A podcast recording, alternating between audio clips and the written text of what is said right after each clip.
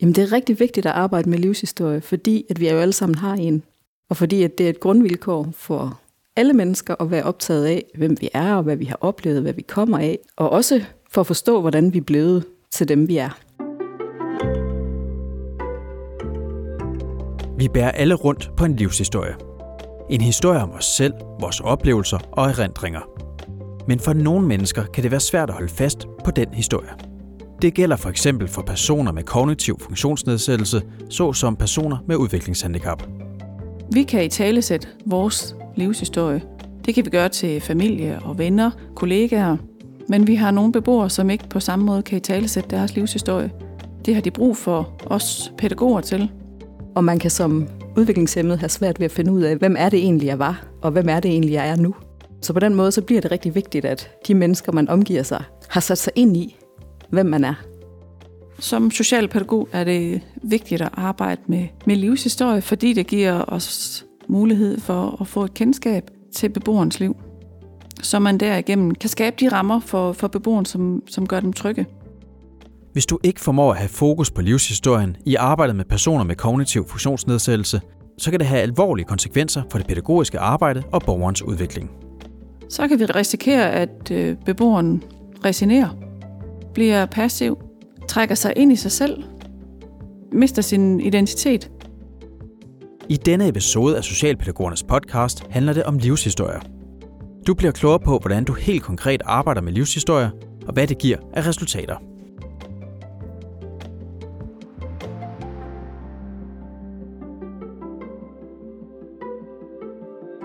Jeg hedder Annette Bæk, og jeg er uddannet socialpædagog, og jeg arbejder i landsbyen Sølund, hvor jeg har været ansat i snart 20 år. Og nu sidder jeg som assisterende leder i øh, en boenhed. Dem, der bor nede i den boenhed, hvor jeg arbejder, de, øh, de flytter til os, hvis de har haft et øh, funktionstab, eller hvis de har fået et større støttebehov. Det er sådan ligesom det, der kendetegner det, de beboere, der bor nede ved os. Det er, øh, kan være ældre, men det kan også være yngre borgere, øh, som har haft et funktionstab. I landsbyen Sølund arbejder Annette Bæk og hendes kolleger aktivt med beboernes livshistorier. For eksempel er der altid en overlevering, når de modtager ny beboer fra en anden boenhed. Når beboere de flytter til os i vores boenhed, så øh, de er ikke blanke stykke papir, når de flytter til os. Og det er utrolig vigtigt, at man at man har en viden omkring det. At man ved, at når de flytter til os, så har de oplevet andre ting, end kun det at komme ned i, øh, i vores boenhed. Så hvis ikke vi ved noget omkring den pågældende beboer, der flytter ned til os, så kan det have, have store konsekvenser i forhold til relationsarbejdet. Jamen, det kan give de udfordringer, hvis ikke en borger har sprog, hvis ikke en borger har familie, så kan det være svært at øh, indhente oplysninger om livshistorien. Hvis ikke der følger øh, noget med fra tidligere bosted, hvis, når en beboer flytter ned til os, øhm, kan det være svært at, at vide, jamen, hvor har beboeren boet? Hvad har der været i beboerens liv, før personen flyttede til os? Det har stor betydning for beboeren, for at de kan føle sig trygge det nye sted, de kommer hen. At øh, dem, der er omkring dem, har en, en viden omkring dem. En viden omkring, hvor de har boet, deres familie, interesser, livretter. Altså for mennesker med udviklingshandicap, der bliver det jo øh, særlig øh, vigtigt, tænker jeg, fordi at de jo ikke kan holde fast i, hvem de er, eller hvad de har oplevet, eller hvad der er for nogle relationer, de har haft i deres liv, fordi de tit er udfordret på, på hukommelse. Øhm, og simpelthen uden, uden hjælp kan de have svært ved at genkalde sig de erfaringer, som de har med sig. Camilla Gran er specialpædagogisk konsulent i Lærings- og Videnscentret i landsbyen Sølund. Her underviser hun blandt andet i livshistorie. Altså konsekvenserne, hvis man ikke arbejder med livshistorie, kan man forestille sig, vi kan jo ikke vide det, men vi kan, vi kan give nogle bud på, hvad det kan have af betydning. Og noget af det, man kan sige, det er jo, at man kan måske have en fornemmelse eller en følelse af at blive misforstået, at der er nogen, der ikke forstår, hvem jeg er, og hvorfor jeg gør, som jeg gør, fordi du ikke har interesseret dig for, hvordan mit liv har set ud tidligere. Øhm, det er også noget med at at man kan have brug for, at fortid og nutid bliver bundet sammen, men også rækker længere ud i fremtiden. Og det har man brug for, for hjælpen til. Så kan man også sige, at man kan få en rigtig svag fornemmelse af, hvem jeg selv er, hvis ikke der er nogen, der arbejder med den her livshistorie. Det kan jo komme, vi kan ikke sige det sådan, det er, men vi kan måske sige, at det kan have betydning for trivsel, livskvalitet, humør, reaktioner og i yderste konsekvens måske mistrivsel. Der er sådan en øh, sociolog, der hedder Antonovski, som taler om, han har sådan en teori, øh, der siger noget om sammenhæng og mening i livet. Og det er jo det, det, det er at arbejde med livshistorie. Det er at skabe en, en mening i livet og skabe sammenhæng over tid. Og det er det, det hele handler om, når man arbejder med livshistorie. Når man arbejder med livshistorie, gør man det af flere årsager. Nemlig for at skabe en sammenhæng i personens liv og understøtte personens identitet, for at forbedre relationsarbejdet og for at livshistorien lever videre på trods af skiftende omsorgspersoner. Det har også en rigtig stor betydning for det pædagogiske arbejde, når man arbejder med livshistorie, fordi at man jo som, som pædagog eller pædagogisk personale kommer til at lære det her menneske rigtig godt at kende. Man får en fornemmelse af, hvem det er, man, man er sammen med, og forstår måske det her menneske på en anden måde, end man ville gøre, hvis man ikke havde arbejdet med livshistorie. Og det betyder måske, at man kan øh, måske blive en lille smule mere rummelig. Øh, der er nogle ting, man forstår bedre, og så er der nogle ting, man, man øh, måske accepterer eller bedre kan være i, når man er sammen med det her menneske, hvis man har arbejdet med det her. Så man kan også sige, at øh, når vi taler øh, mentaliseringsevne, altså det her med at sætte sig ind i øh, øh, sætte sig ind i en andet menneske, og hvordan det andet menneske har det, så højner det faktisk også pædagogens mentaliseringsevne, når man har arbejdet med livshistorie, fordi at man bliver bedre til at sætte sig ind i, hvordan det er at være den anden.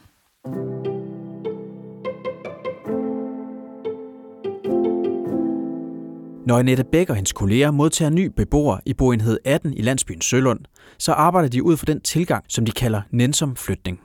Når en ny borger flytter ned i vores boenhed, så er der nogle nogle ting, som, som går i gang. Der er blandt andet de to, der skal være kontaktperson for den pågældende beboer. De tager hen til beboerens nuværende sted, hvor de bor, og besøger vedkommende, deltager i beboerens daglige ting, øh, er med på deres øh, aktivitetstilbud, hvis de har sådan et, deltager i, i fælles arrangementer i det hus, hvor de nu bor, øh, følger dem i deres liv, og med de ting, som optager dem. Og det gør man ikke kun en dag, det gør man flere dage.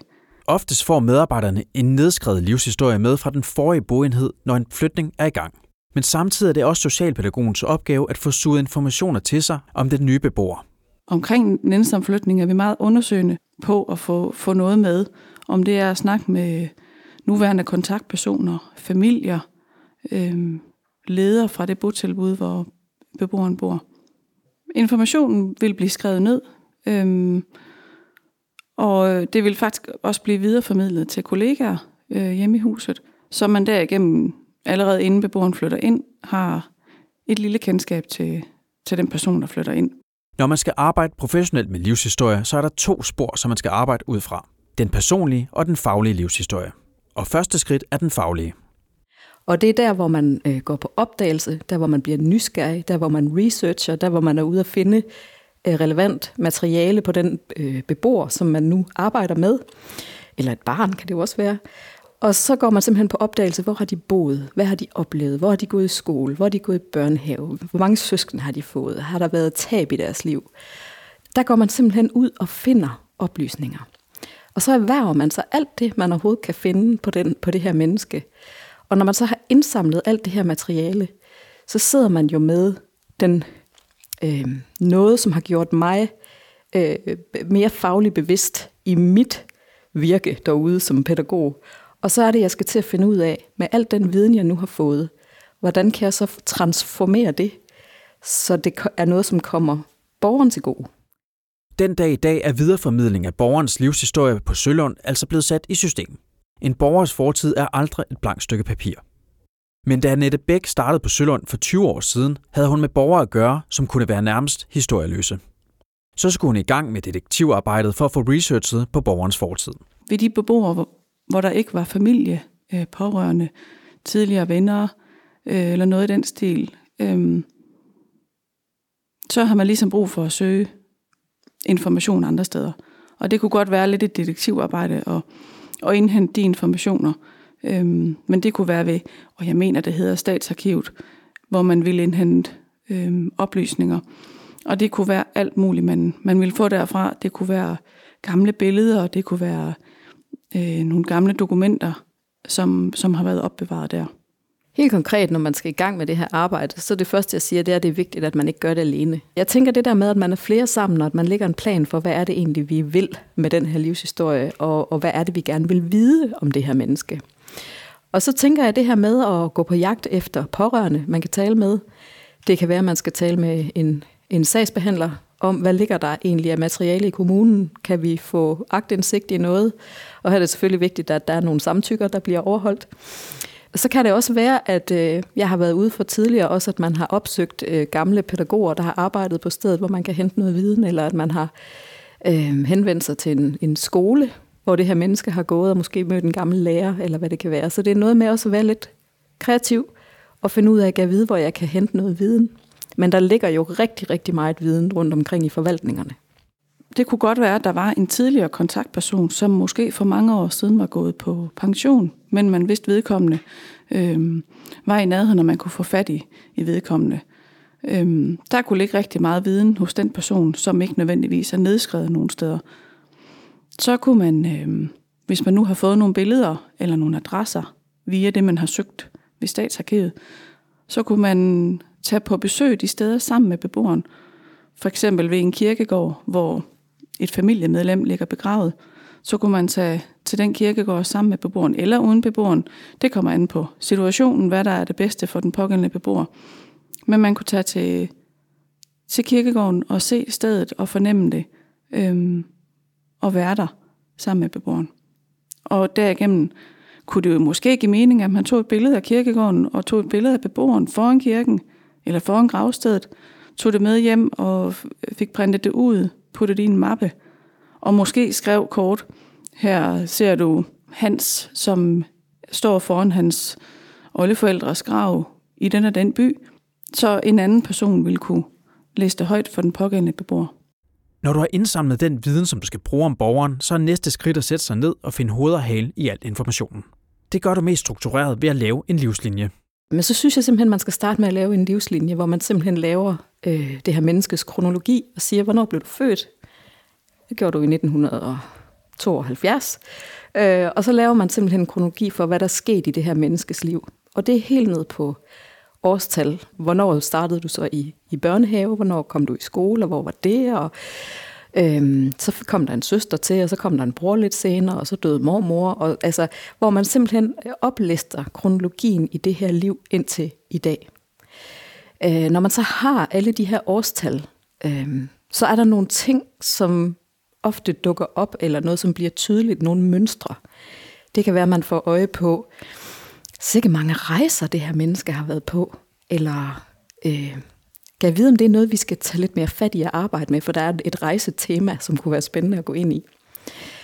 Øh, det kan også være, at det er et tabstema, hvor man ser, at der, det her menneske har godt nok mistet rigtig mange personer i sit liv. Er der må noget her, vi skal være opmærksom på? Øh, det kan også være, at det er et, et flyttetema, altså at det er en person, der har flyttet rigtig mange gange i sit liv, og så kan man måske blive klogere på, hvad har det så haft af betydning for det her menneske, og hvad skal vi være særlig opmærksom på fremadrettet i vores arbejde. Når man laver livslinjen, så er det godt at have for øje, hvad der er vigtigt for den person, man laver den for, og ikke for ens egne formodninger. Forskning viser, at vi i den vestlige verden ofte peger på de samme vigtige begivenheder, også kaldet milepæle, når vi skal fortælle vores livshistorie. Nemlig vores skolegang, kærester, uddannelse, ægteskab og det at få børn. Men når det kommer til f.eks. personer med udviklingshandicap, så har de ofte nogle helt andre milepæle. For de fleste her får ikke et liv med uddannelse, ægteskab og børn. Så handler det jo om at have gjort sig nogle overvejelser om, hvad er det, vi gerne vil vide, for ellers så kan man nemt blive forført af, hvad man selv synes, der er spændende. Og det, det her det handler om, det er jo at finde ud af, jamen, hvad synes øh, Peter, der er spændende? Det her menneske med, med handicap, ikke også? Og i forhold til, hvad deres milepæle kunne være, så kan man sige, at det er simpelthen så individuelt, og det er der, det bliver rigtig, rigtig svært at være pædagog og skulle arbejde med det her, fordi her skal vi virkelig på opdagelse. Og her skal vi virkelig være nysgerrige på, at vide, hvilke definerende øjeblikke, der har været i det her menneskes liv. Og vi ved det ikke, men vi må ud og være nysgerrige på, kan vide, hvad, hvad kunne definere det her menneske. Altså, hvad kan det så være med de her milepæle? Man kan for eksempel sige nogle af de ting, som er så fuldstændig grundlæggende lige til for os, og, og øh, for eksempel at få et sprog og begynde at tale. Det kan være en kæmpe stor milepæl for et menneske med udviklingshandicap. Prøv at tænke, at man har gået måske i 10 eller 15 år uden at kunne sige et ord, og lige pludselig begynder ordene at komme og pible ud. Og lige pludselig finder man ud af, hvad man kan bruge sproget til, og man kan blive forstået, og man kan give udtryk for, hvad man, hvad man gerne vil. Øhm, det kunne også være, at man er en dreng, som jeg kendte engang, som øh, var en meget ængstelig dreng, som lige pludselig fik et lille værktøjsbælte og et par overalls, og lige pludselig så kunne han gå og, og slå søm i og gøre en hel masse ting. Og han har simpelthen været arbejdsmand lige siden, og det er rigtig mange år siden, så det der med at, at føle, at nu havde han en plads i verden, og nu kunne han lige pludselig forstå, hvad han kunne bruges til, og han synes, det var fedt lige pludselig, og så være i live, var jeg lige ved at sige, ikke også? Helt klart en milepæl for ham. Men her skal vi ud og være nysgerrige og virkelig åbne vores øjne for, hvad de viser os.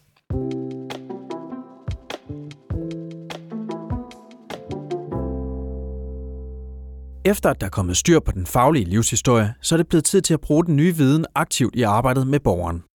Det sker med den personlige livshistorie. Når man så har indsamlet alt den her viden, så skal man jo så videre til trin 2, var jeg lige ved at sige, som handler om det her med at få arbejdet med den personlige historie, fordi livshistorien er jo ikke noget værd, hvis den bare ligger nede i en skuffe inde på et kontor, eller står i en journal øh, et eller andet sted, hvor det kun er medarbejdere, der har adgang til den. Så man skal ligesom have fundet ud af, hvordan vil det give mening nu, at man arbejder med det materiale, vi har fundet, at man simpelthen gør sig nogle overvejelser om, hvorfor gør vi egentlig, som vi gør. Og grunden til, at man skal øh, også dokumentere det, det er selvfølgelig, at vi ved, at det her det er et område, hvor der er rigtig stor personaleudskiftning. Ikke? Også der er stor gennemtræk. Det er vigtigt, at dem, der kommer efter mig, eller efter os, øh, de kan gå ind og læse, hvad for nogle overvejelser personalet på det her tidspunkt har haft om, hvorfor vi har valgt at formidle historien, som vi har gjort. Og her er det også vigtigt, at man er flere om det, og at man sparer med hinanden om, øh, gav vide, om det her menneske har brug for billeder, eller lyd, eller film, eller hvad det nu kan være. Hvordan får vi transformeret det på en god måde? Det er også vigtigt, at man sådan lige husker at have handicappet for øje. Hvad er det for et handicap, det her menneske har? Øh, hvis man er rigtig meget forstyrret på sin opmærksomhed, så er det ikke sikkert, at man skal have en collage, hvor der er 50 billeder, fordi det kan man ikke, så kan man ikke se nogen af dem. Så det er rigtig vigtigt, at man også lige tænker ind, hvordan kan det her menneske tage imod det, vi gerne vil formidle. Der er flere beboerne nede ved os, der har en fysisk øh, billedbog med billeder fra deres liv. Og der er virkelig stor forskel på, hvordan de bruger det. Om de aktivt selv kan tage initiativ til at kigge i den, eller om man gør det i en, i en aktivitet sammen med beboeren. Hvis vi tager initiativet, så kunne det være, at vi finder bogen frem, kigger lidt billeder, og hvor vi sætter ord på, hvem det er, der er på billederne, og hvad det er, der sker. Vi vil også måske sætte ord på, hvilken stemning eller hvilken følelse vi kan tænke, det vækker hos beboeren. Øh, hvis det nu er et billede af far. Øh, din far sidder her. Øh, jeg tror, du er rigtig glad for din far. Der er også beboere, der som sagt selv tager initiativ til at, at kigge i billedalbum, og hvor de kan være optaget af det længe, og hvor, hvor det ikke er nødvendigt, at, at vi blander os i det. Den stund, de har med de billeder, det gør noget godt for dem, og man kan se, hvordan de, de nærmest kommer i flow, når de sidder og bladrer i bogen. Man skal selvfølgelig også gøre sig nogle overvejelser om, om det her menneske øh, måske er så velfungerende, at, at man kan deltage, at man kan være med i det her med at arbejde med livshistorien. Og, og når man så har lavet den, så tænker jeg, at det er vigtigt, at man også får den til at leve. At det ikke bare er noget, der kommer ind og står på en hylde, eller at det er noget, der ligger, øh, en film, der ligger på en iPad, eller noget, som man aldrig får fundet frem. Fordi der har man jo også som, som pædagogisk personale ansvar for at tage initiativ til at vise det her menneske. Prøv at se, hvad du har nu. Nu har du faktisk en historie, skal vi snakke om den? Og så bliver det jo på en eller anden måde et fælles tredje, som man kan finde frem, og som man kan øh, være sammen om, og som faktisk også styrker relationen, øh, hver gang at man tager det frem og, og bliver optaget af det sammen. En anden måde at få integreret livshistorien i borgerens hverdag på, er ved at bruge den viden, man har om borgerens interesser. Det har også betydning, hvilke fritidsinteresser der er, eller er der noget, beboerne er optaget af, så kan vi tale ind i det. Og det gør sig også gældende ved, ved, ved musik og sange. Det med, det er super vigtigt, vi ved, hvilke sange de godt kan lide. Øhm, hvad interesserer de sig for? Øhm, Hvis vi nu ved, at der er en borger, der rigtig godt kan lide dansk topmusik, og man en eftermiddag skal høre, om, skal have, have musik, og man skal synge nogle sange eller lytte til noget musik, så var det nærliggende, at man sætter noget danstopmusik på, som man ved, beboeren øh, kan. Øh, måske beboeren kan nogle af sangene og kan synge med. Så når de mister sproget, og måske ikke længere kan synge en fuld sang, men kun kan synge ord fra den sang, at vi så stadigvæk sætter den sang på og synger sammen med dem. Og afventer også, øhm, at de kan være med i sangen på deres måde. Måske kan de sige et ord i den sidste sætning. Men så lader vi være med at sige det ord i den sidste sætning, og lader dem sige ordet. Vi har en, en beboer lige nu, som er i et demensforløb, som mister færdigheder, og øh, hun mister sit sprog. Hun flyttede til boenheden, da hun stadig havde fuldt verbal sprog. Så vi kender hendes måde at tale på. Vi ved, hvad hun, hvilke sange hun godt kan lide, hvilke sange hun kan. Vi har en viden om, hvad hun interesserer sig for. Og når hun så for eksempel nævner mors kat med det navn, den har, det har hun sådan en særlig måde at gøre på, hvor hun sådan løfter hendes toneleje højt op.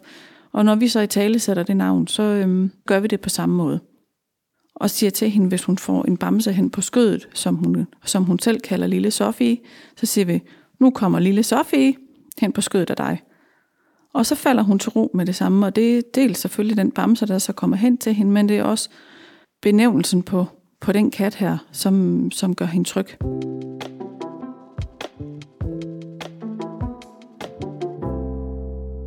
For lige at rise kort op, hvordan du skal gå til arbejdet med livshistorie.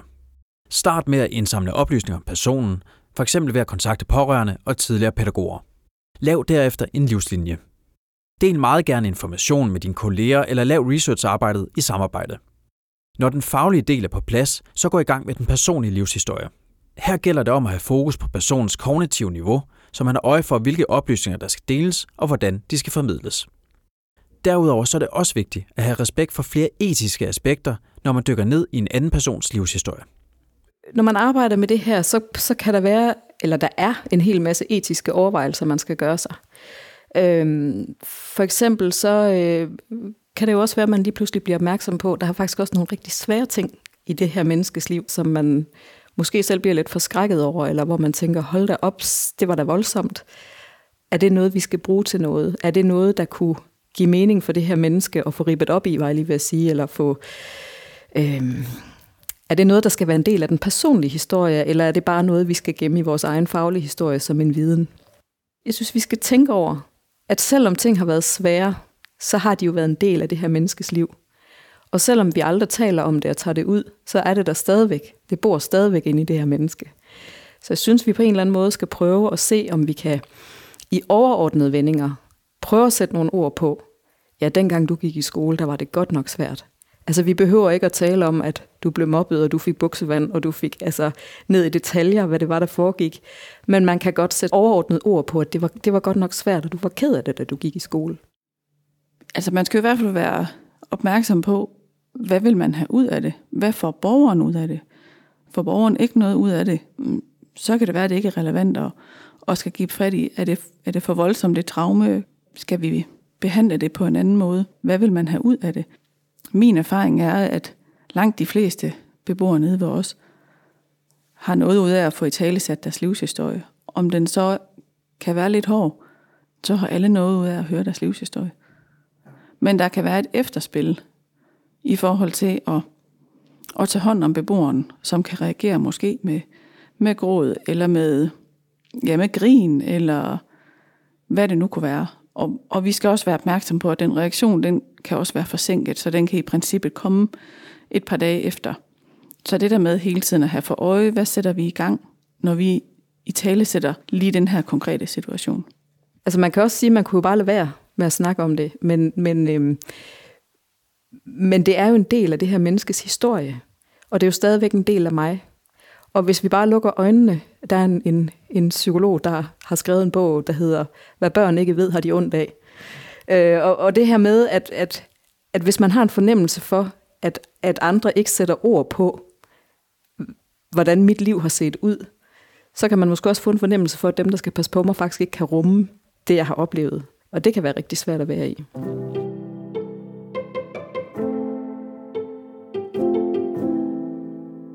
Arbejdet med livshistorie er en integreret del af livet i landsbyen Sølund.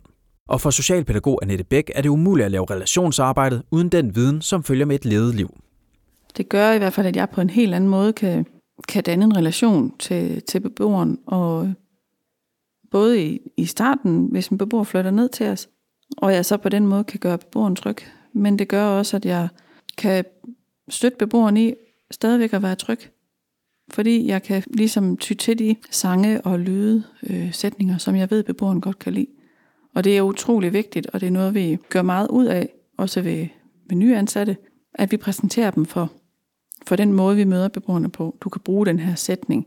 Prøv at sætte den her sang på, fordi det gør hende tryg. Det har hun kendt for tidligere. Hun har været en del af klangsvalerne, så derfor så har de her sange, som klangsvalerne sang, stor betydning for hende. Det er svært at måle på, om arbejdet med livshistorier har en reel effekt. Men for specialpædagogisk konsulent Camilla Gran er det alligevel sikkert, at det gør en forskel for både borgere og socialpædagoger at arbejde med livshistorier. Vi kan selvfølgelig aldrig 100% vide, hvilken betydning det har øh, for, for, for de her mennesker, at vi arbejder med deres livshistorie. Men vi kan have nogle hypoteser, vi kan gøre os nogle tanker om, hvad det kan have betydning. Og, og noget af det, jeg især tænker, det er det her med, at, øh, at de mennesker, som skal passe på dem, og som skal være sammen med dem i hverdagen, har en bedre forståelse for, hvem de er. Og for, for dem selv, der tænker jeg i hvert fald det her med, at, at, øh, at man har en større forståelse, en større fornemmelse for, hvem man selv er, og at der bliver skabt en større sammenhæng og, og mening i mit liv, og at min, det lyder så fint at sige identitet, men det er i virkeligheden det, det er, at øh, der er nogen, der har arbejdet med den og støttet mig i den, når jeg nu ikke selv formår det. Så jeg tænker, at, at øh, humør, trivsel, livskvalitet bliver højnet, når man arbejder med livshistorier.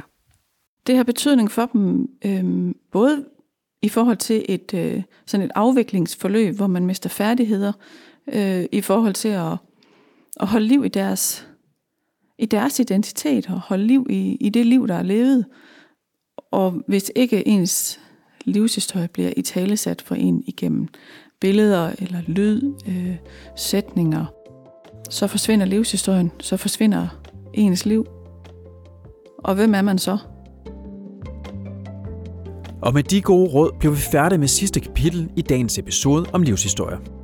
Hvis du vil tage en faglig snak med din kolleger om livshistorie, så download episodens refleksionsark. Find et link hertil i episodebeskrivelsen og på sl.dk. Episoden er produceret af podcastbureauet Kontekst og Lyd. Jeg hedder Mads Christian Hede. Tak fordi du lytter med.